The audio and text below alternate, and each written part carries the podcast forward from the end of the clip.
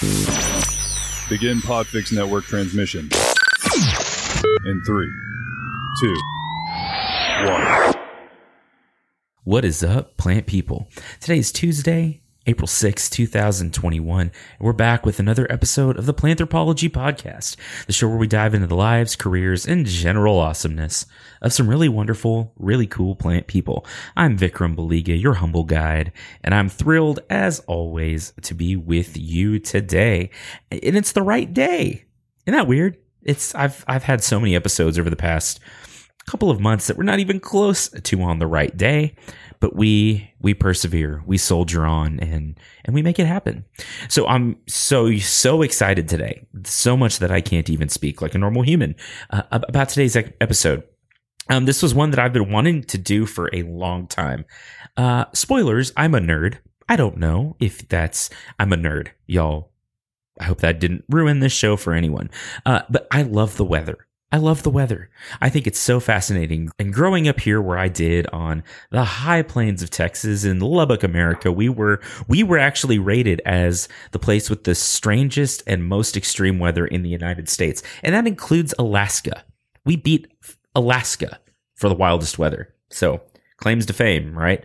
And and I, I love thunderstorms. I love lightning storms. I love hail. I'm one of these idiots that when it hails, I'll go stand on the front porch and be like, "Hey, look, look at the hail. It's it's big. That's the size of a spiky tennis ball. If that hits me, I'm definitely going to die." I'm that guy who hangs out outside and I guess tries not to die. So I was thrilled when Justin Weaver, who is the meteorologist in charge with the National Weather Service here in Lubbock, Texas, home of the wildest weather, agreed to come on and talk to me. Uh, Justin and I have worked together in a couple of different capacities over the years.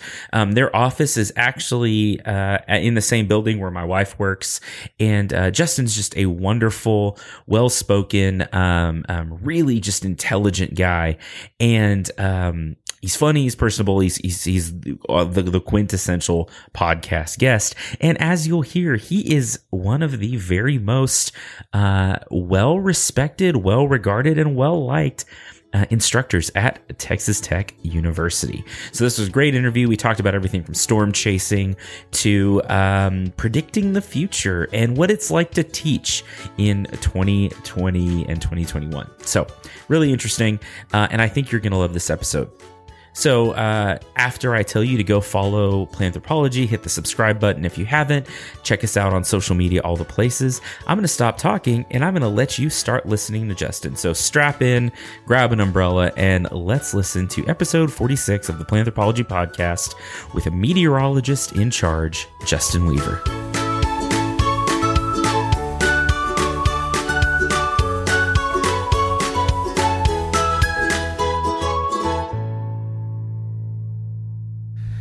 Right, well, we're back with another episode of Planthropology, and uh, I'm really excited about today's episode. Um, and I'm here with Justin Weaver, who I've worked with, you know, in a couple of different ways in the past. Uh, Justin is um, the meteorologist in charge at the National Weather Service here in Lubbock, and also an adjunct instructor here at Texas Tech. Justin, how's it going today? Great, Vikram. Thanks for having me. It's nice to nice to have some social interaction for a change here. Yeah, yeah. Well, yeah, and it's after a year and a half of recording pretty much everything, or a year of recording pretty much everything like remotely. It's nice to have you like sitting in my office. Yeah, it's great to be here. Yeah, I've been pretty much in uh, you know working from home for the last year myself, so it's nice to be out in public for a change. And you're you're all vaccinated, right? I am, yes, sir. How did that go? Was it any problems? Uh, I think pretty pretty typical from what a lot of people have experienced. You know, first shot not too bad. Second shot felt pretty bad after that for about 24 hours or so. But um, by the second day, with everything was great. So, That's awesome. Yeah, it's nice to have.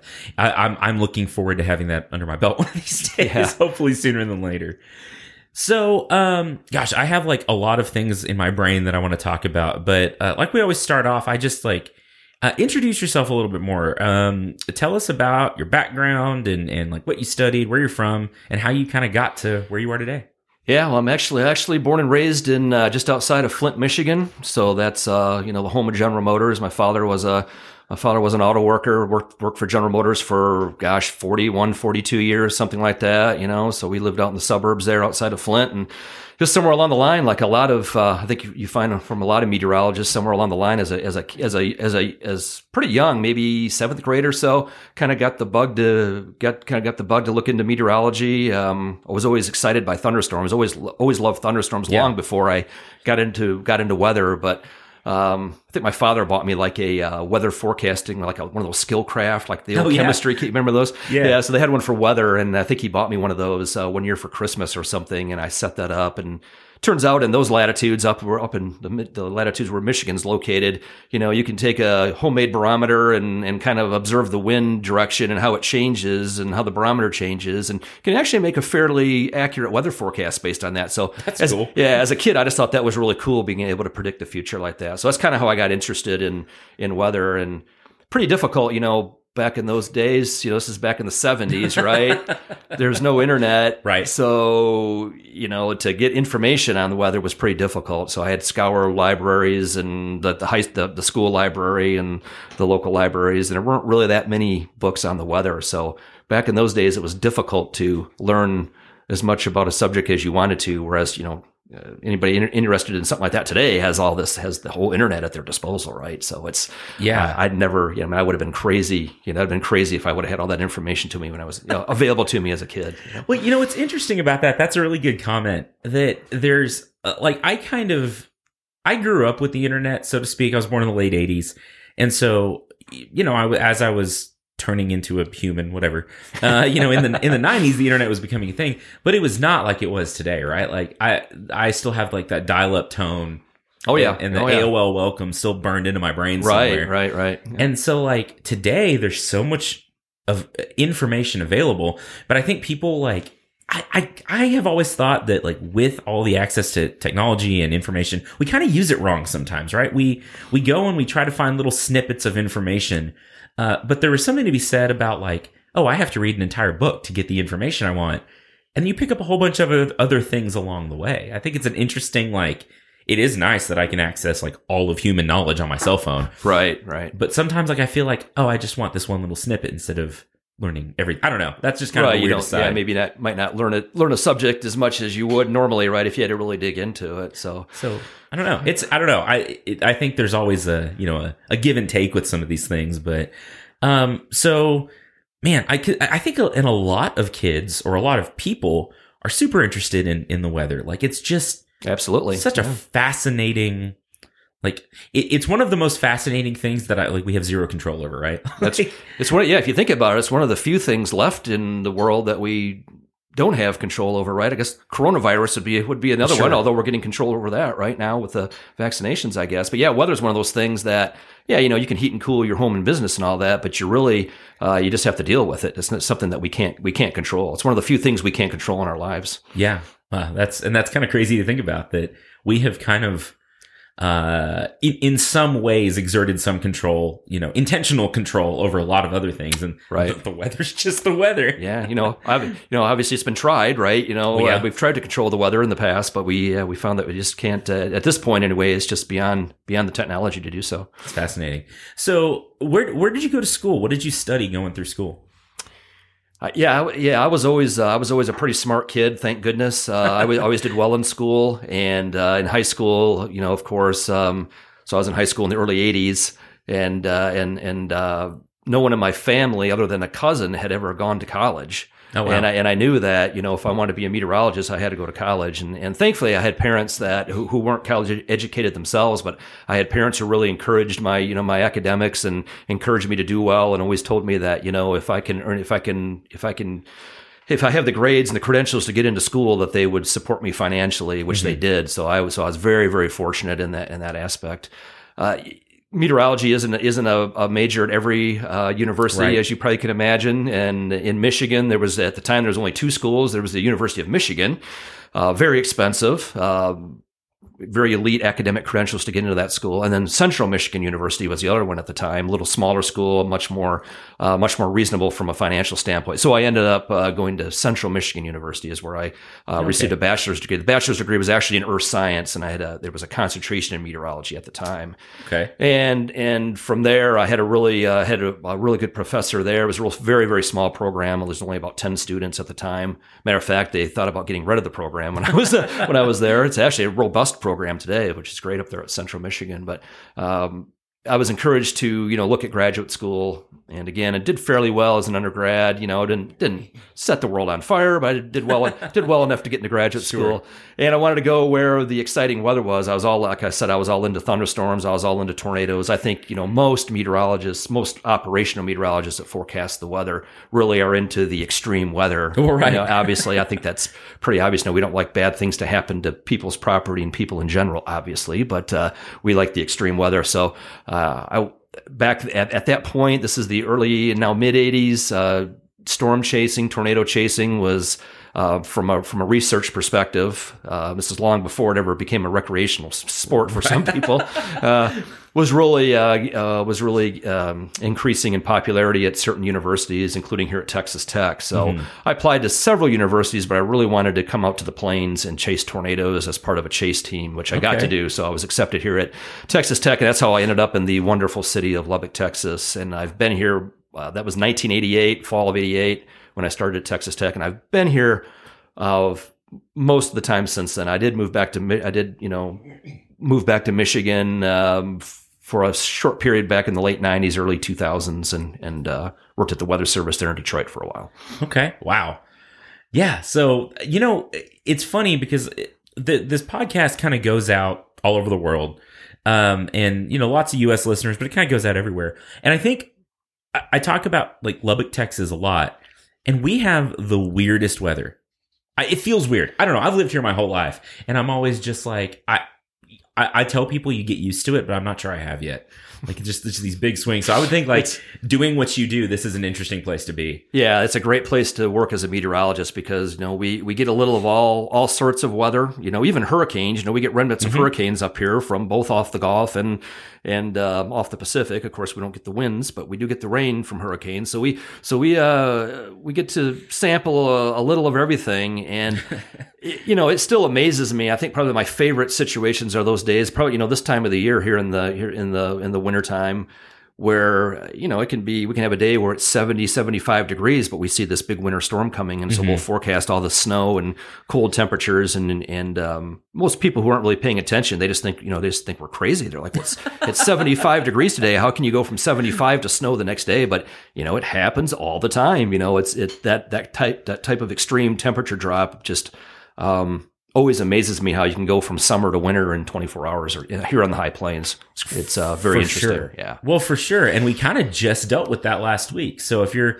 if you're listening to this, you know, again, I have no idea when it when you're listening, but it's it's late February two, 2021 and we just dealt with this the the biggest or I guess the coldest air that we've had through I guess the whole state, the southern US in in what decades? I don't know. Yeah, yeah, it was extremely cold, obviously, right? And uh, yeah, I think you got to go back to 1983 to to find a outbreak of cold air that was more severe than what we just went through.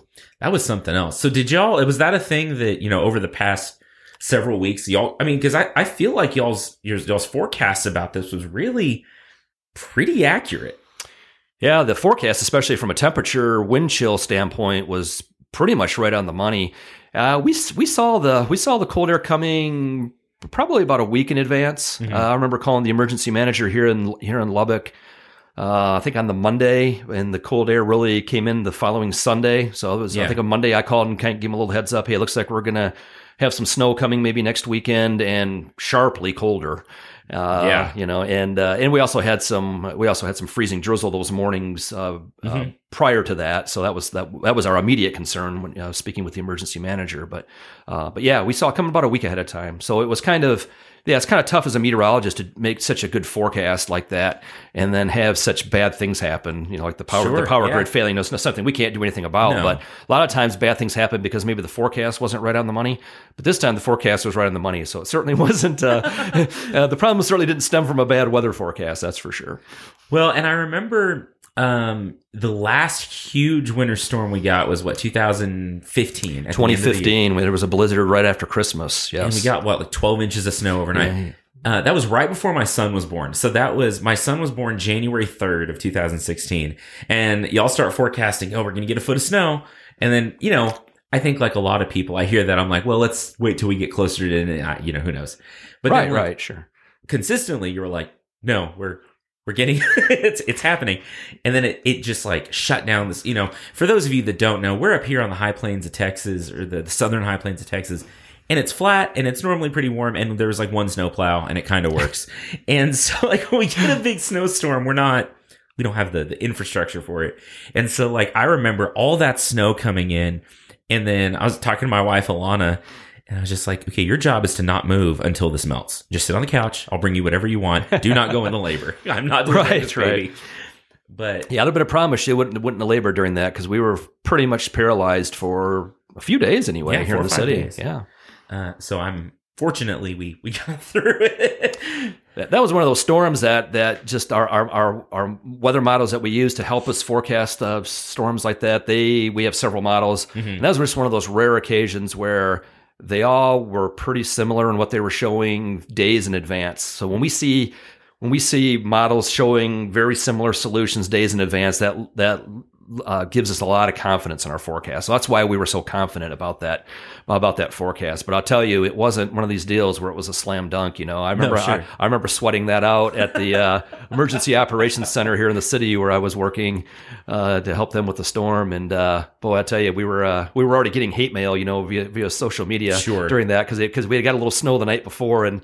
We were already getting the oh here we go again you know another busted winter forecast. So, so we felt pretty good when we got that uh, I think it was officially here 11 inches here in the city although surrounding areas did get you know Yeah. up to you know 12 15 inches of snow with and of course the winds were blowing it was a true blizzard winds were blowing you know 50 60 miles per hour visibilities were below a quarter mile and and we had drifts 8 10 feet. So yeah that was one of the worst uh that was one of the worst blizzards out here on the high plains, at least at these latitudes down here in the Lubbock area since the 1950s. So it was a significant storm. wow, yeah, that was that was really something. I just like I'll never remember. I'll never forget that because it was I was just so stressed out for like four days. I was like, I don't I don't know what to do. But And, and I will say, you know, since since that time, you know, the city actually has more plows, and the city Mm-hmm. does a, a, a outstanding job now. I think in, No, in true. dealing with with uh, winter weather. Um, wasn't the case then, but certainly is the case now. They are very uh, much more proactive at dealing with uh, winter weather. And I, when I lived here in the when I lived here in the late '80s, and you know, and like you mentioned, the '90s. You know, you just had to wait for everything to melt, Yeah, before you could do anything, right?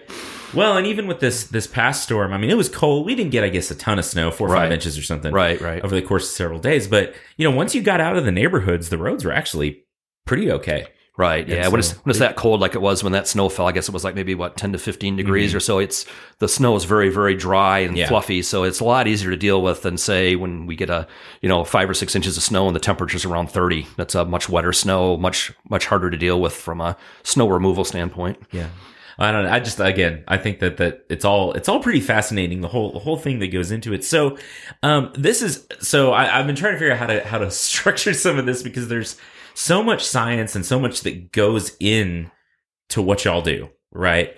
Um, but can you take me through a little bit of so so you're you know meteorologist in charge at the Weather Service. What does that entail? Like, what is your job?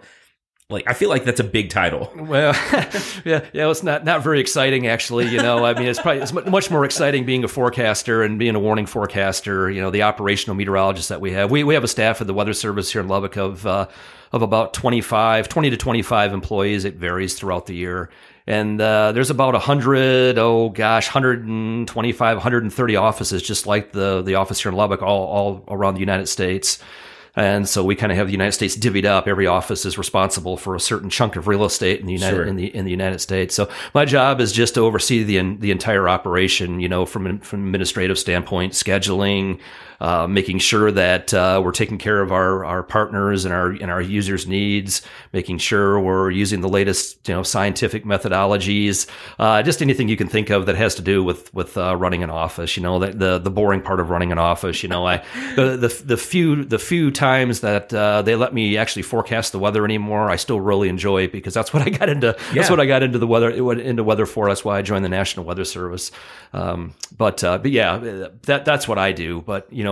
The operation as a whole, we we always have at least two meteorologists uh, working 20, 24 7. I mean, we were the one of the original 24 7 operations. The Weather Service goes way back into the late 1800s. Yeah. So we've been doing 24 7 operations around, you know, around the clock, holidays, doesn't matter, whatever's going on. You know, we always have two meteorologists on, on duty.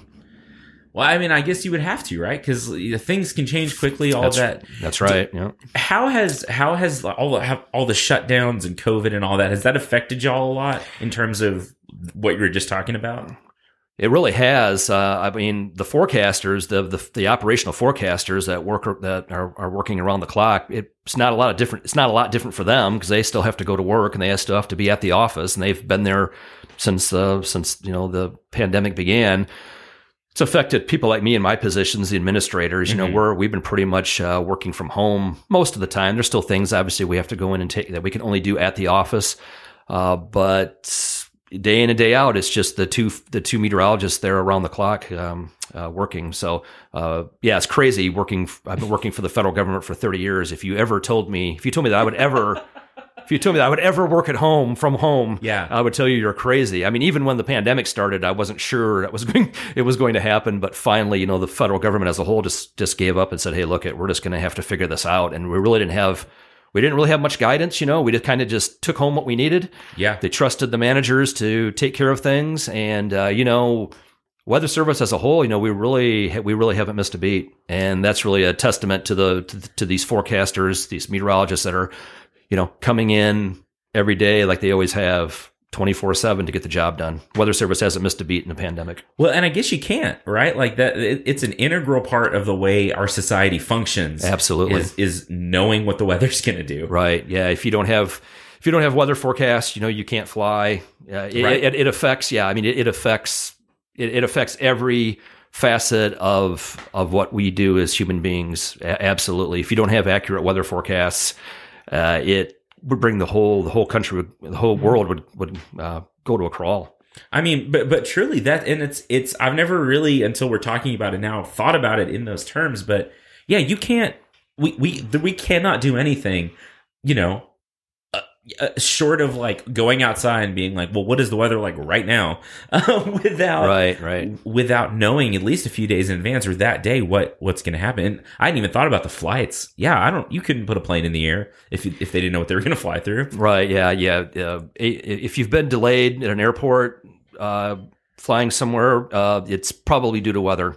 You Yeah. know, sometimes obvious it's mechanical issues, but more times than not, it's it's a weather issue somewhere along somewhere in the air traffic system of the United States. It doesn't have to be where you're flying to or where you are currently. Uh, it could be where the plane's coming from, right? So, yeah, um, yeah, weather affects aviation por- probably more than any any other um, Yeah. operation. I would think so.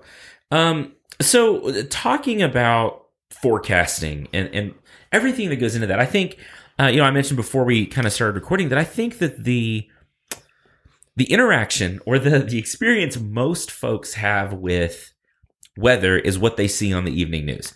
Right? They just see the again the the news forecaster talking about what's going to happen that week. But that's sort of like the the delivery end and y'all like y'all have this whole back end. So um you know without without I don't know having to go through all of the science involved like what is involved what what is um like yeah involved with building a forecast like what what do you do uh uh, on the back end so that the the weather forecaster on the news can like deliver that information accurately Right, that's really what the National Weather Service is around for. Like you said, we're kind of the we're kind of the back end, right? We're the guys behind the scenes. So we gather the, we gather the data. Uh, it's the it's the same thing as anything else, right? Garbage in, garbage out. You got to have Yeah. really good data. You have to understand what the current state of the atmosphere is before you can make an accurate forecast. And so a big part of what the National Weather Service does is, and, and NOAA, our parent agency, the National Oceanic and Atmospheric Administration, the big part of what we do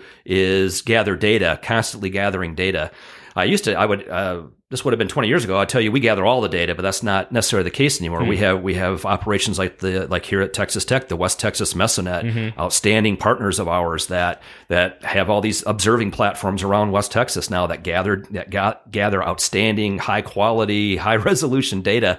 Uh, that's extremely important. Um, so we gather all this data. We take in all these other sources, like from the from the West Texas Mesonet, uh, satellite data.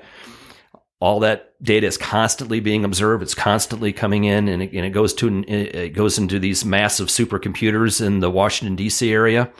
And these uh, massive supercomputers, some of the fastest computers in the world, seriously, some Yeah. of the fastest computers in the world. These are highly these weather models that we utilize to make accurate weather forecasts uh, are computationally intensive, extremely computationally Sure. intensive, and it takes like I- like I said, some of the fastest computers in the world to crank these equations out fast enough so that we can get the information in time to to use the to use the uh, information to make a forecast that's useful to people. You know, if it takes uh, you know if it takes 24 hours to make a 12 hour forecast, it's not it's not worth anything. So so Right. and, and there's other entities that run computer models too. It used to be just totally a federal government deal.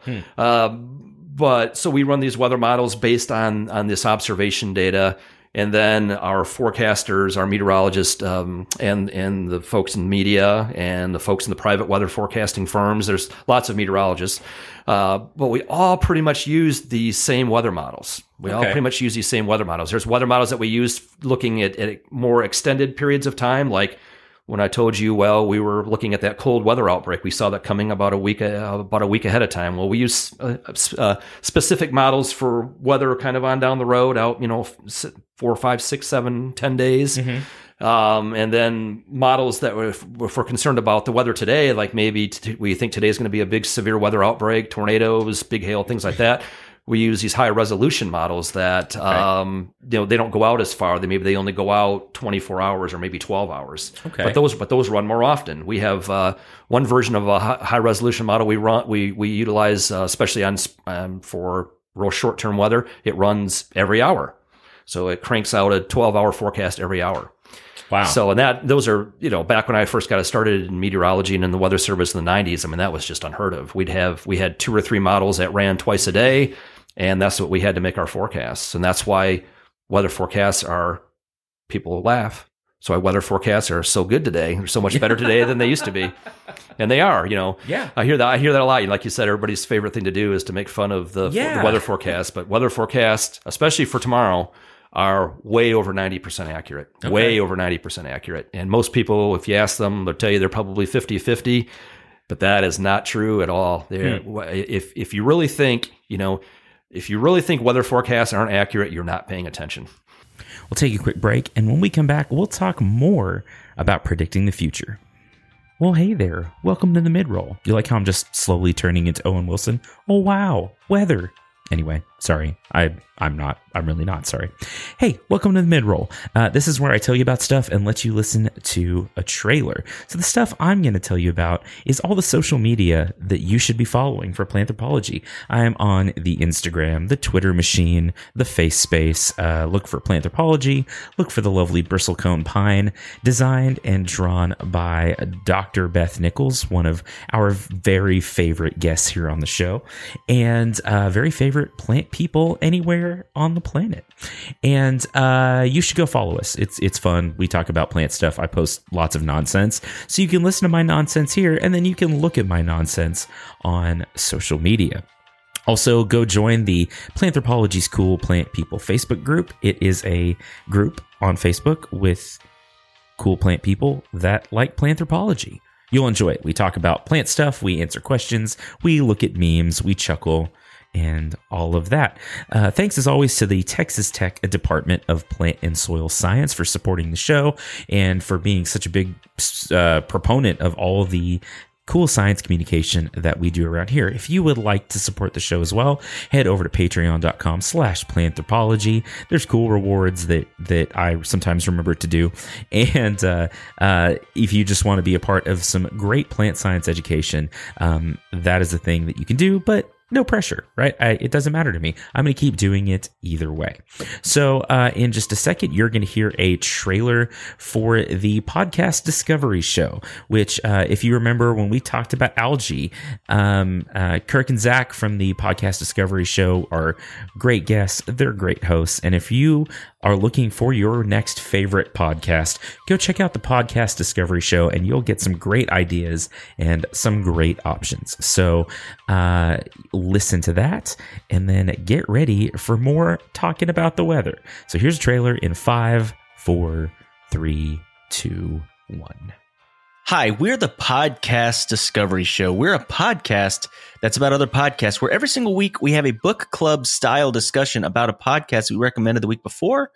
And then we recommend a new show at the end of that episode. And it's a fun, just great way to discover new podcasts. And also on our feed, we have a show called Discovery Weekly, where we talk about everything else we've discovered throughout the week. It can be art, history, science, food. We don't care. If we discovered it, we want to talk about it. We are live streaming on Twitch, we're on YouTube, and you can find us anywhere you find your podcasts. And remember, There's always more to discover. I think when someone sees like there's a 50% chance of rain, you know, or whatever, right? Right, right. They think if there's a 50% chance of rain, it's going to rain at my house in this amount, but that's not really exactly how it works, right? It's it's sort of more regional or the the resolution's not well, that close. Well, yeah, I mean, yeah, there's there's lots of confusion over what probability precipitation really means. So what so what what it's supposed to mean, what we what we try to do is that we take the the the chance that we think precipitation is going to develop. Yeah. So there's a certain percentage there, right? It's from zero to 100. Uh, zero, we don't think we, are sure there's not going to be any like today, or Yeah. or 100 percent we are positive there's going to be precipitation, and then we multiply that by the coverage of how much coverage we think there's going to be across, uh, like you said, a given geographic area. So take Lubbock County, for instance. So if we, so if we think there's a 50-50 chance that we're even going to see precipitation, eh, but if it does develop, we know there are going to be showers and thunderstorms. Mm-hmm. You're probably going to cover about 50% of the area. Well, that would be, you know, it'd be 0.5 times 0.5, which is 0.25. Okay. So 25% chance at any given location. So that's where we get that number from. That's what that number means. So really what it's spo- really, really what it's supposed to mean is that if if they're well calibrated, uh, if the if the probability of precipitation, otherwise known as a pop, if the pops are well calibrated, then um, if we forecast a 40% chance of rain at your house 10 times, it should rain 4 out of 10 times. gotcha. That's that's what it that's what it's that's what it means. Okay. And so and so Pretty interesting. Yeah, so and, but the pops have to be well calibrated. You know, you can't play games with it saying, well, you know, it's really an 80% chance, but I don't want to, you know, I don't want to get anybody's hopes up, so I'm going to make it a 60% Right. chance. And that starts really confusing the situation. So you got to make sure that and it's tough, right? Because we're humans, but Right. uh, it's tough to leave those biases out of. You know, I really want it to rain. You know, we have it hasn't rained in it hasn't rained in three months, so I really want it to rain. So I'm gonna, you know, I'm gonna I'm gonna increase the probability of precipitation. It's really hard as a scientist not to do that, but Sure. but you have to do that. You have to you have to go with what the numbers say and what your and what your experience tells you as well. You know. If, I, you know, I said a minute ago that forecasts are are very accurate. You know, I'm not saying they're perfect. Obviously. Sure, right, yeah. And weather forecasting is still uh, it's still a mix of it's still a mix of machine and human. The good forecasts, anyway. You can get a lot of uh, a lot of forecasts you get on your cell phone. Those are you know what we call automated forecasts. Okay. There's, it's just some type of computer output, maybe some blend of computer output.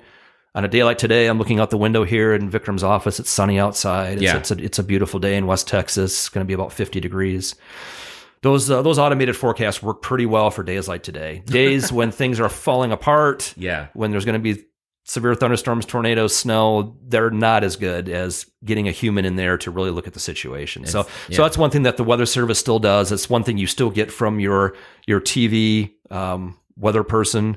TV or radio weather person, you know, they're still they're still getting that human spin on, it. and it's still important, especially in the short terms, especially for what's going on today, maybe what's going on tomorrow.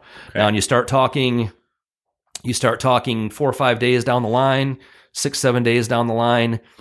Weather is so complicated, and the forces that drive it are so highly nonlinear Yeah. that as a human, it's really, really difficult to beat the machines now. There's certain things we can look at and say, well, that's probably going to be windier than the models are saying. Uh, but when it comes to temperatures, wind direction, just the general weather pattern, that are getting extremely difficult to beat. The weather models are uh, in the longer out out the longer terms now because interesting. because the models are getting better computational. You know, Yeah. the, the computations are you know they're, they're capable of making more and more calculations. Yeah. Um, so the, yeah, the computer with computer power, what is it, double every 18 months Yeah, still yeah, or something, something like like that. You know, it, it just, it, they're just getting very difficult to beat. So we've gone to more using these model blends for maybe days four, five, six, seven, where we kind of look at blends of models. That, that works pretty well. Now, blends do tend to miss these big extreme events, right? Like Mm-hmm. we just had that big cold outbreak. So we, what we can, but that's something we can do as humans. We can see that coming and say, well, you know, the models are probably going to be a little too warm in this situation. Looks like a really, really strong Arctic outbreak. So we'll go in there as a, as a human meteorologist and, and maybe, you know, tweak those temperatures down a little bit because we think it's going to be a little bit colder than what the models are showing. Okay.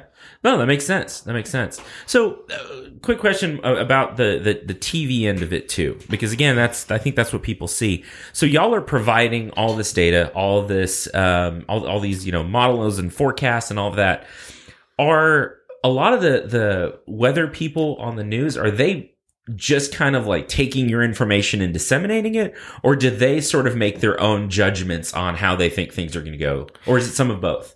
Yeah, yeah, oh yeah, definitely. It's some of both. Yeah, I think that um, um, a lot of situations like a day like today, you know, where it's just sunny and and you know, there's not there's not much you can do with it. You're you're pretty much you're going to get the same weather forecast from anybody. Yeah. probably you know within a couple degrees. Um, probably as far as the high temperature is concerned, or maybe the low temperature. But right, right, we pretty much all meteorologists, whether whether you're a, a TV Met or uh, working for the Weather Service or working for one of the private uh, in the private industry, we all pretty much use we all pretty much have the same information available to us. Okay. Uh, we all pretty much you have the same models now. One may like one model over the other, and and um, you know you you know me as a meteorologist, I may I may prefer another model for a given situation. That's kind of where the difference. That's kind of where the differences uh, where the differences come in. So Okay. um, and a lot of that is again a lot of that's based on experience. You know, I have some we have some forecasters uh, here at the Weather Service in Lubbock have been have been forecasting out here in West Texas for you know like like me they've been out here for thirty years. And Yeah. So you know they have a they have a pretty good in- intuition about them. They know what models uh, work best in which situations. And so uh, so that's kind of how it works. Uh, there are some private models that.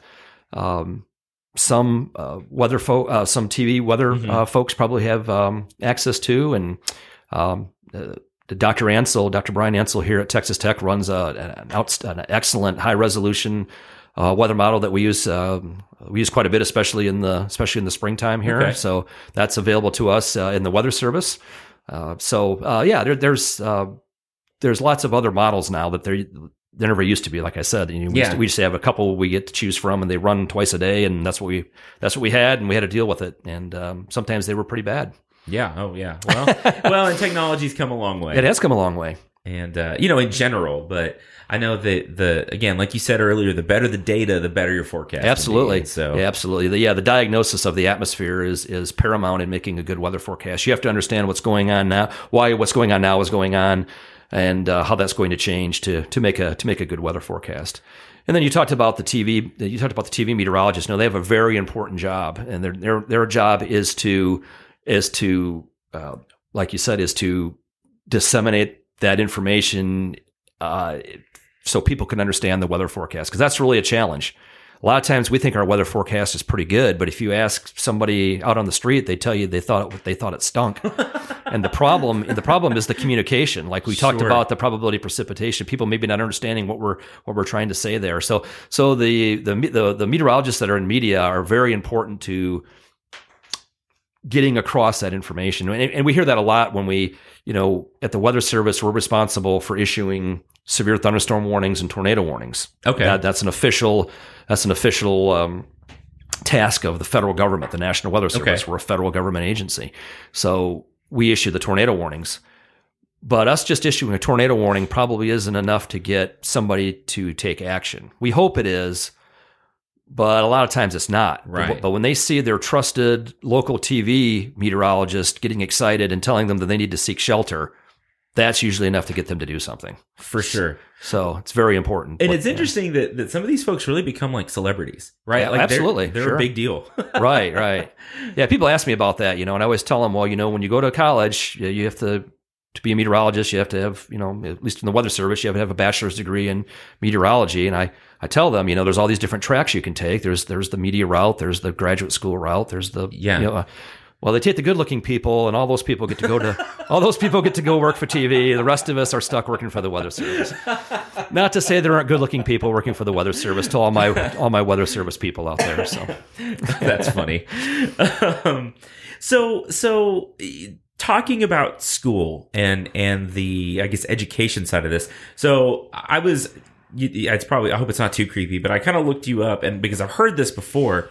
Uh, you're one of the highest rated professors at Texas Tech. I don't know if you know this. You probably know this. I do know this. Yes. And yeah. it- consistently, I hear that that Justin is one of the best professors or instructors at at Texas Tech. So you're, you know, an adjunct instructor. You teach uh, intro to atmospheric science. So I, you know, as as someone who's an instructor, I want to. be Oh, how do how do I be the best instructor? but like, what, how did you get into teaching? Well, actually, when I well, I went to graduate school at Texas Tech back Yeah. in the like, like I said, I started in 1988 there. So I, you know, I wasn't. Um, they, they, there's two there's two classifications of graduate students, right? Which I'm sure you know, right? Yeah. You know, there's the there's the RAs, the research assistants, the really the really smart kids, right? and then there's those of us that have to come to grad school and they let us teach to to make money. So I was a Yeah. teaching assistant. Yeah, I, I taught I taught the uh, Atmo uh, lab, the Atmospheric Science 1100 back in uh, back in those days, and and uh, found out that I really liked it. And I really liked doing that. And uh, of course, I was 22 years old right at the time, Yeah. so I was the same age as the students I was teaching anyway. So I guess I related to them pretty well. And Yeah. and I try not to take myself, you know, too seriously, especially you know not knowing that the class I teach here at Tech now it's a non-major class. So I've got a lot of business students. I have a I have I have I have fashion design students. I Yeah. you know most of my students aren't going to be a meteorologist. So I try to take that approach. I, you know, they probably like me probably because I'm not super hard on them. I think it's probably, you know, when you have a large lecture class like I have 200 and 200 and some students like that, you know, it, it it's you got to kind of teach to the middle. So I have some brilliant kids in my class, the students in my class that I'm sure the class is just way way too easy for them and then I have some that really really struggle, so it's difficult. But but no, I was working at the weather service and and uh, actually uh, this is back in 20 uh, 2013 and one of our former uh, employees, a, a man who had retired, his name's Lauren Phillips. Um, he taught the he taught two sections of atmospheric science here at Texas Tech for ten years, and then he decided he wanted to retire for good. He retired from the Weather Service, and then he went and taught for ten years, Yeah. and he decided he wanted to retire for good. Lauren's a, a brilliant guy. I learned a lot from him as a as a young man in the Weather Service. So uh, when he retired, uh, uh, Texas Tech, uh, we have a we have a really strong relationship with Tech, obviously, with the atmospheric Yeah, science sure. department. We do a lot of research with them, and uh, we do a lot of seminars together, and uh, we just have a lot of interaction with the really um, brilliant um, professors over there in atmospheric science. Well, anyway, they come looking to see if anybody wanted to pick up where Lauren left off, and actually, one of my colleagues there at the Weather Service wanted to teach, and um, and so we. So he went through all of the ethics uh, clearances that we have to do as federal employees to do that kind of thing Sure. to, to to work on the side like that, and and when he got all cleared and all was said and done, uh, they told him that they, they wanted him to teach two classes. Well, he's got this, you know, already a 40 plus hour a week job at Yeah. the weather service. So he was like, well, I can't work. I can't teach two classes. You know, I don't have time to do that. He thought it was only one class. Yeah. And so, Yeah, yeah, yeah. Uh, and so he was kind of coming to my office one day and he's like, well, I guess I'm not going to be able to do it because there's two classes. And I, and I just kind of on a whim said, well, if they, if it's okay with tech, I'll, I could teach the other class. Yeah. And so that's how it kind of started. And so now I've been doing it. This is like my eighth year now. So yeah, I, like I like I said, yeah, it turned out that I turned out that I really liked it. I like doing it. I, I, I love the students. I and I don't have the pressures. I think being an adjunct instructor, you know, I don't have the research pressures. I don't have the publishing pressures, and I can just go in there and teach. And it's um, and I think they I think they enjoy a perspective from somebody who actually who actually does it. Not that that's you know not that you know that that there's anything wrong with that, but uh, I think they I so I. I apparently have a lot of stories and I tell a lot of situations. I think they enjoy, you know, learning from somebody who actually who actually does it, you know, for a, for a living. So I think that's I think that's part of it. Well, that's awesome. One, you know, you're a great communicator and a great storyteller for sure. And I think that, you know, I, I'm in some ways in a similar position where I don't do a lot of research. I do a little or I help with research, but I'm I'm a, an instructor and, you know, greenhouse guy. So it's kind of fun just getting to go in and Right. like not have to worry about, oh my gosh, I've got to finish a paper today and get it out and all that stuff. Right, right. And you know, our professors, you know, they have all these graduate students that are, you know, that they want to, they sp- want to spend a lot of time with, you know, Yeah. justifiably so. And, and so, um, and so, yeah, so we, so I just, yeah, it's just, it's just easier for me to, I think it's just easier for me to go in there and kind of relax and kind of be more laid back and actually have the time, you know, the, I try to stay on top of my email and things like that. Sure. So and I also have student, I also have children that are, they're getting older now, but I actually have children that are, you know, of that age. So I still think I can still relate to that age group a little bit Sure. still. My, my, my youngest is a junior at Tech right now. So once he graduates and, and moves on, I don't know how much longer I'll relate as well to the students as maybe as I still do. But I think that's, I think that's part of it. But no, it's kind of, uh, yeah, this kind of, um, it's kind of neat that they that they uh, like me so much. I, No, it's I, awesome. I, I appreciate that. I I, think it's mean, uh, uh, you know, you teach. I, th- I think Vikram, you know, you know, when you when you and I, I tell my students this, you know, when you when you're talking to them in class, you know, getting feedback from them Yes. vis- visually is difficult, Yes. especially when they have masks on. Like, Oh my goodness. has been yes. has been the case lately uh, to not see their expression. So I was uh, my first semester I taught. I I went into that thinking I have a pretty good idea of how to do this and how to relate to the students and how to do a good job with this class. And by the end of that semester, I thought I think I told my colleague who was teaching you know the other section. I thought you know maybe they're just maybe times have just changed so much that they just don't. Yeah. it just just this just isn't working. You know. And then I got my, you know, then I got my evaluations and they were pretty good. So I thought, gosh, you know, you wouldn't ever know it. Yeah. you wouldn't ever know it in real time. That's for sure. That so. is the truth. Like I can see them sleeping still. yeah You know, like I can still even with a mask, you can see if a student's asleep. right, For the most right, part. right. Um, but which there were, you know, I, like I told you, I teach in it's this thousand seat theater this semester, Yes. and like I can barely see the kids in the back, except when they're like Right, over in their chair. Like, oh, that guy's asleep. Try not to get offended by that. I know the first time somebody slept through one of my lectures, I was pro- probably a little, a little hurt about it. But now I'm, you know, now I'm just glad they're there. Yeah, you just get used to it. Yeah, it's it's kind of funny actually. Yeah. But no, I, I love the I love the teaching aspect of my job. For I mean, it's been I mean as a separate uh, deal from what I do at the Weather Service. It's totally different. It's a you know the Texas Sure. Tech is a place I can come to. I'm not in charge. I don't have to, I don't I don't have to make any decisions. Yeah. no one's coming to me. You know, for it. Not, not that I don't not that I don't you know like that at the Weather Service. That's that's what I do, and I like I like that too. But it's just a nice. Uh, it's a nice uh, distraction for me. Three three days a week, I get to uh, make the short drive here to Tech and be surrounded by a bunch of young people, which I think is just is just fantastic. I love I love the students. That's why I do it. Seriously, I a lot, uh, I think a lot of professors say you know tech uh, teaching or, or college is a great gig, right? If it's not for the students, right? you hear that Yeah, joke, but that you hear that joke, right? But I but I, I I love the students. I love getting to know them. I wish I could get to know more of them. Yeah. it, it gives me hope for the future. Yeah.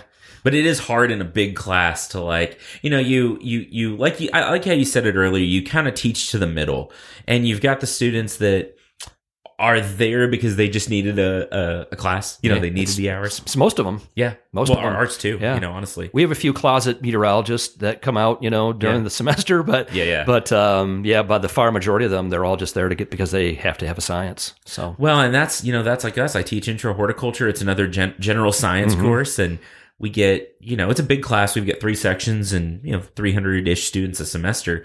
And most of them are not, like 90% of them are non majors, probably more than 90%. right, And, but it is fun. And, and I'm sure you found this too.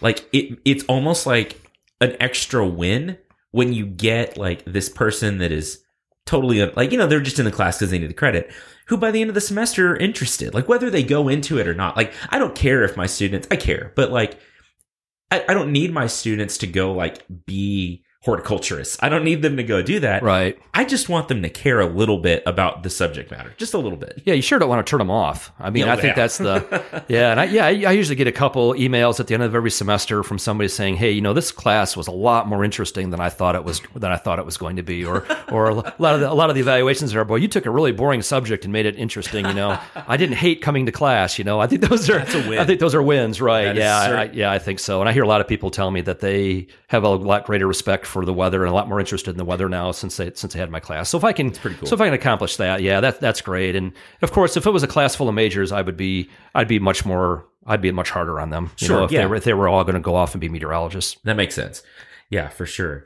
Um, something I wanted to come back to that we kind of um, touched on at the beginning uh, is as part of your stories is storm chasing, because I think growing up in this part of the country, storms are exciting. Like you know, there, there's always the joke that like you get someone in different parts. It's okay. So for example, I went to school. I did my undergrad at A and M, and like if I ever heard thunder, I would see people running for the hills, right? Like if there was if there's lightning and thunder and like a, a thunderstorm, people would like go hide. But I remember in West Texas, you hear thunder and you see lightning, and I'm like going outside to see what's going on, right? I I want to see the weather, Right, which is the exactly wrong thing to do, right? Exactly. But it, yeah, as long as, it's, as long as it's far enough away, it's okay. But we do the same thing, and yeah, thunderstorms are. Um,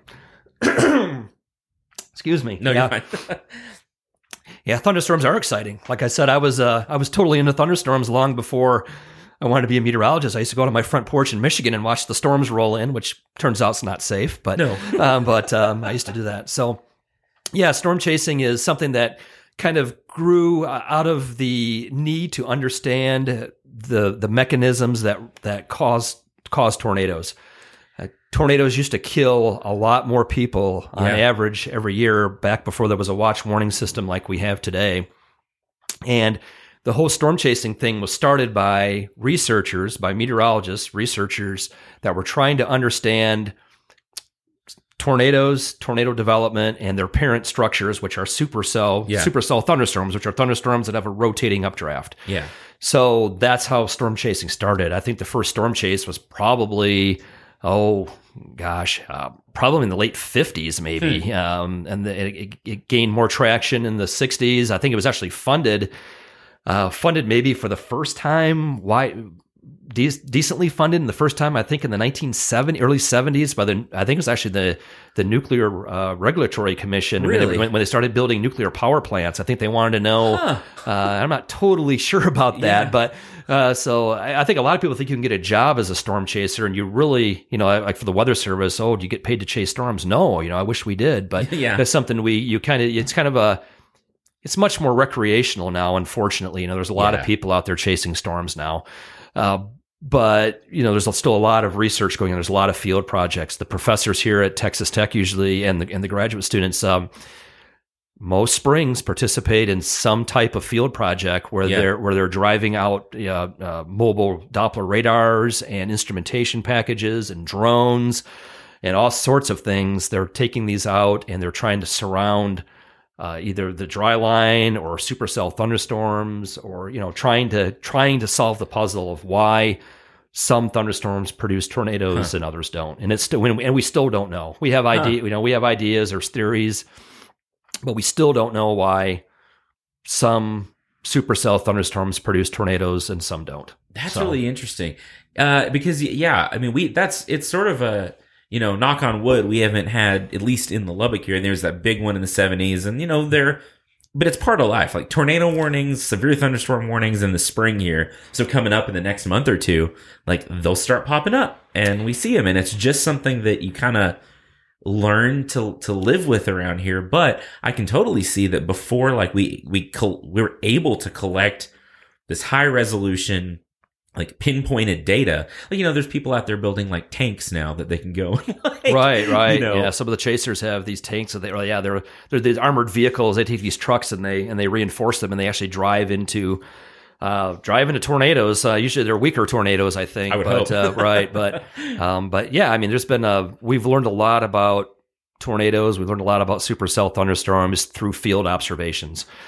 Um, so one day we'll one day that puzzle will probably be solved. But right now, you know, we know the we know the ingredients that's going to that we know that we, we know the ingredients that produce supercell thunderstorms.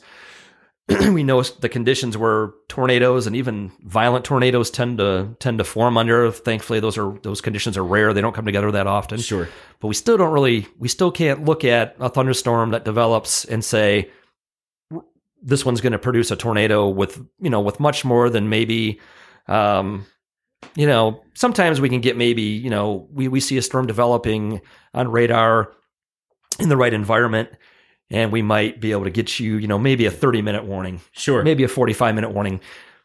A- on average our tornado warnings are about 13 minutes or so. We get about Sure. 13 minutes lead time on on tornadoes. Well and most people around here have a preparedness plan. You know like just like in other parts of the country it's like the, you know you have your fire plan or whatever for your family. Like i think a lot of maybe not as many as should. I think we should all have one but like Right, right. you know i know my family we don't have a basement in my house but we're like okay here's an interior closet an interior wall we have these supplies all of that Yeah, it's interesting. If you have a plan, if you know what to do when a when a tornado's approaching, which is as you just mentioned, you know, if you have a basement, get get below ground. Obviously, that's the safest place.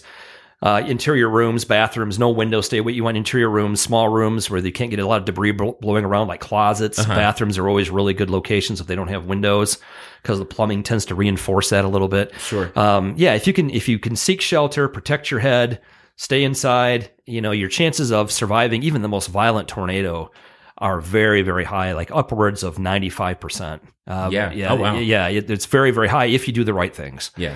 Uh, you know, if you can, um, if you can just get in the shelter, cover up, you know, protect your head, Yeah. you'll probably be okay. What happens though is people they'll run outside, they'll try. they, they don't know where the tornado is, especially at night. They don't know maybe, maybe know where the tornado is, and they'll try to get in their car and, and drive somewhere else, or or they just or worse yet is probably just not paying attention. Sure. we hear this all the time. You know, you see a, a big tornado strike some some unfortunate city somewhere or town somewhere, kill a few people, and they can almost always drag some survivor out of out of their um, home that's been destroyed, and they'll say something like, "We had no warning this was coming." Yeah. And I'll tell you, Vikram, that is hardly ever the case anymore, Yeah. especially the big tornadoes. Yeah. there's almost always a warning. Yeah. Uh, it may be only five minutes. Um, typically, when a big tornado, it's longer than that.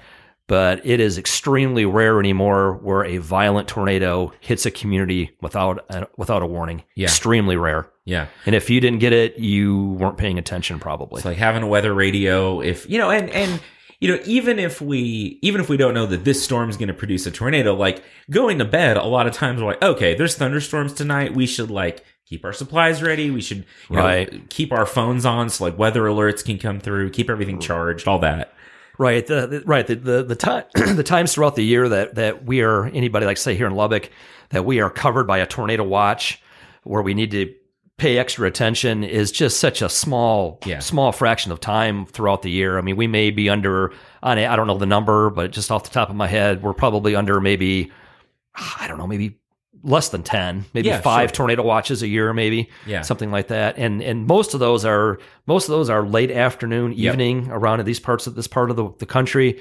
Rarely are we under a tornado threat in the middle of the night, like you get further east, like out in the out in the deep south or maybe the Tennessee Valley in those Yeah. areas. So um, yeah, so you, you, we're not asking you to pay attention that much, just a so, little bit yeah, but you have to do, but you have to do that. I mean, no one's going to come knock on your door and tell you there's a tornado coming. You know, a lot of people, right. a lot of people think that. A lot of people think that. Well, somebody's going to tell me if it's if the tornado's coming, and and you know, you might get a call. Your cell phone might activate. If you live in a if you live in a city where there's sirens, the sirens might go off. yeah But some of those, if it's a big tornado and it's fairly close by, some of those sources of information will fail. yeah sure So that's why you got to have numerous sources. You know, you, you can't rely on just one. just be prepared Everybody thinks they're going to get their warning on their cell phone, and they Yeah. might, they might. but they may not But the first thing that fails in big disasters is communication. So that's Yeah, what we always true. tell people: you've got to have other ways to get, you know, weather radios. Yeah. Turn on, turn on your local TV station. Listen to the radio. Listen to the weather radio. yeah Like again, you have sirens in your community. So lots good. of ways you got to protect yourself. That's it's rare. You know, it's rare. These things are rare, but they do happen. Yeah. they do. They happen every year. Oh, and spring and tornado season's coming so definitely Yeah, listening yeah, to this wh- wherever you are, All throughout the country. just- Absolutely. Just, be prepared. Um, well, gosh, I uh, there's probably a lot more things I could ask you, but I don't want to take your entire day. Um, so one of the questions that I I ask every guest. Um, when they come on and, and it's it's fun when I get a new guest who like doesn't know it's coming and I don't tell people because it's more fun. For I don't me. know what's coming. No, you see it perfect. um, so if you had a piece of advice, and it can be about really whatever you want, life, uh, careers, whatever. If there was something you wanted to leave the listener with, what would that be?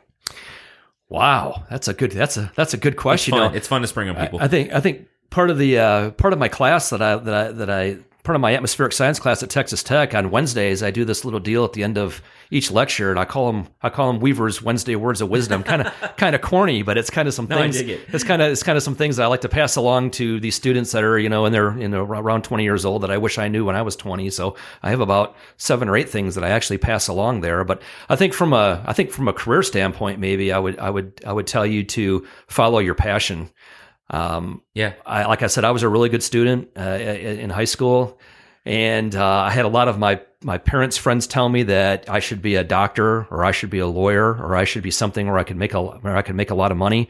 But I was really into the weather, and I didn't I didn't at the time. You know, I do now, but at the time, I didn't care how much money I was going to make. Right. And at that time, meteorologists didn't make a lot of money Right. and um, but I that's what I wanted to do. So I so I followed my passion. You know, I got a degree in meteorology. I surrounded myself, you know, when especially here in grad school at Texas Tech with a bunch of really brilliant people, and I was fortunate enough to to get an excellent job with the National Weather Service. And it's been an, an outstanding career, something that still makes me want to go to work every day. Here I've been doing it 31 years later. Yeah. it's, it's different every day. Um, I still like to get up in the morning and go to work. I still like to get up in the morning and go teach. And uh, if you, you know, I think if you have a, if you can get paid to do that, um, that's a really good thing. Yeah. Uh, a lot of people don't really like their jobs, right? They do it because they can make money doing it. Uh, and, and it's something that maybe they fell into. You know, mine was a passion of mine, like a lot of meteorologists. You see that a lot. So that'd be that'd be my advice. Follow your passion. Don't worry about the money. If you follow your passion, you'll probably be really good at it. And if you're really good at it, the money will probably follow. That's awesome. That's great advice. Um, wow, that's uh, that's awesome. I really enjoyed all this uh, a lot. This is a great conversation. Um, so I know you you're smarter than me, so you don't do a ton of social media. I don't know about that. Uh, I, I don't do a ton of social media, but I don't think I'm smarter. I, th- I think that makes. I know. I uh, as much social media as I do, uh, the people that are like not on it, I'm always like, see, I should be like you, because it's it's a whole thing. But um, if people want to find you, is are there places they want they can like go to find more information about you or what you do or whatever else? You know, unfortunately for me, not really. I don't do a lot. Of, I. I don't do a lot of social media. I mean, I do have a Twitter account, but I hardly ever tweet. I just kind of use it as a, as a news aggregator, Sure. you know. But all your local National Weather Service offices have a Facebook page. They all have a they all have a Twitter uh, a Twitter account that you can follow. Yeah. So uh, yeah, if, you, if you're looking for the best weather information for your uh, for your area, you know, um, certainly look up your local National Weather Service office and and um, you can find out your information there. But for me personally, yeah, you just probably just have to give me a call or drop me a drop me an email. You know, the old the old fashioned way. But yeah, yeah, Vikram, I really don't have uh, Okay. I have a whole lot out there. I, don't that's think you totally know. fair. I, th- I think it's probably smart. Um, well, Justin, man, I appreciate your time. I, that was it's good to catch up. I hadn't seen you in a while, and Yeah, absolutely. uh, uh, Yeah. I think that was a really fascinating conversation. Yeah, I, I t- totally enjoyed it, Vikram. I appreciate it. Appreciate having me on the show. All right. Well, uh, thanks for listening, everyone. Uh, as always, y'all are awesome, and uh, we will see you next time. So go out, chase storms, follow your dreams, do all those things safely and smartly, and uh, don't be afraid to live your passion, whatever that means. Um, thanks so much again to Justin Weaver for uh, his time, his expertise, and just his just general Justinness. That's not a great word. I don't even care. Um, thanks for listening, y'all. Uh, thanks again to the Texas Tech Department of Plant and Soil Science.